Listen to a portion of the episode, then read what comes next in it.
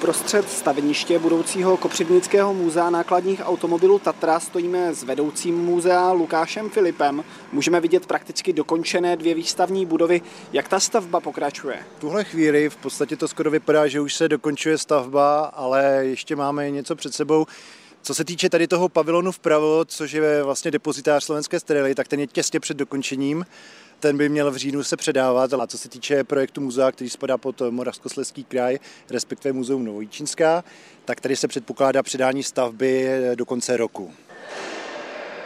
Teď jsme vešli přímo do té hlavní výstavní budovy bývalé slévárny. Jde vlastně o takovou velkou šedou halu, zatím osvětlenou pouze denním světlem díky několika střešním oknům. Teď se nacházíme v podstatě v dveří.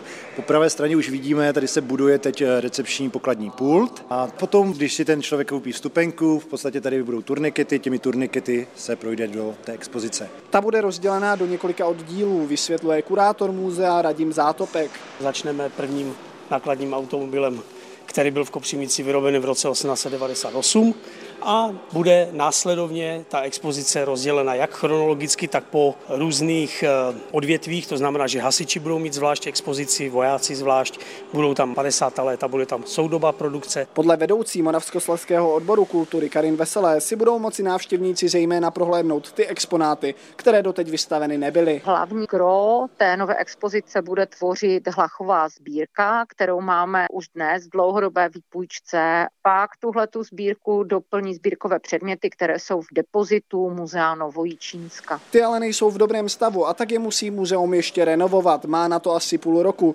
Zpřístupnit celou novou expozici, totiž muzeum chce už na konci května. Z Kopřivnice Tomáš Pika, Český rozhlas.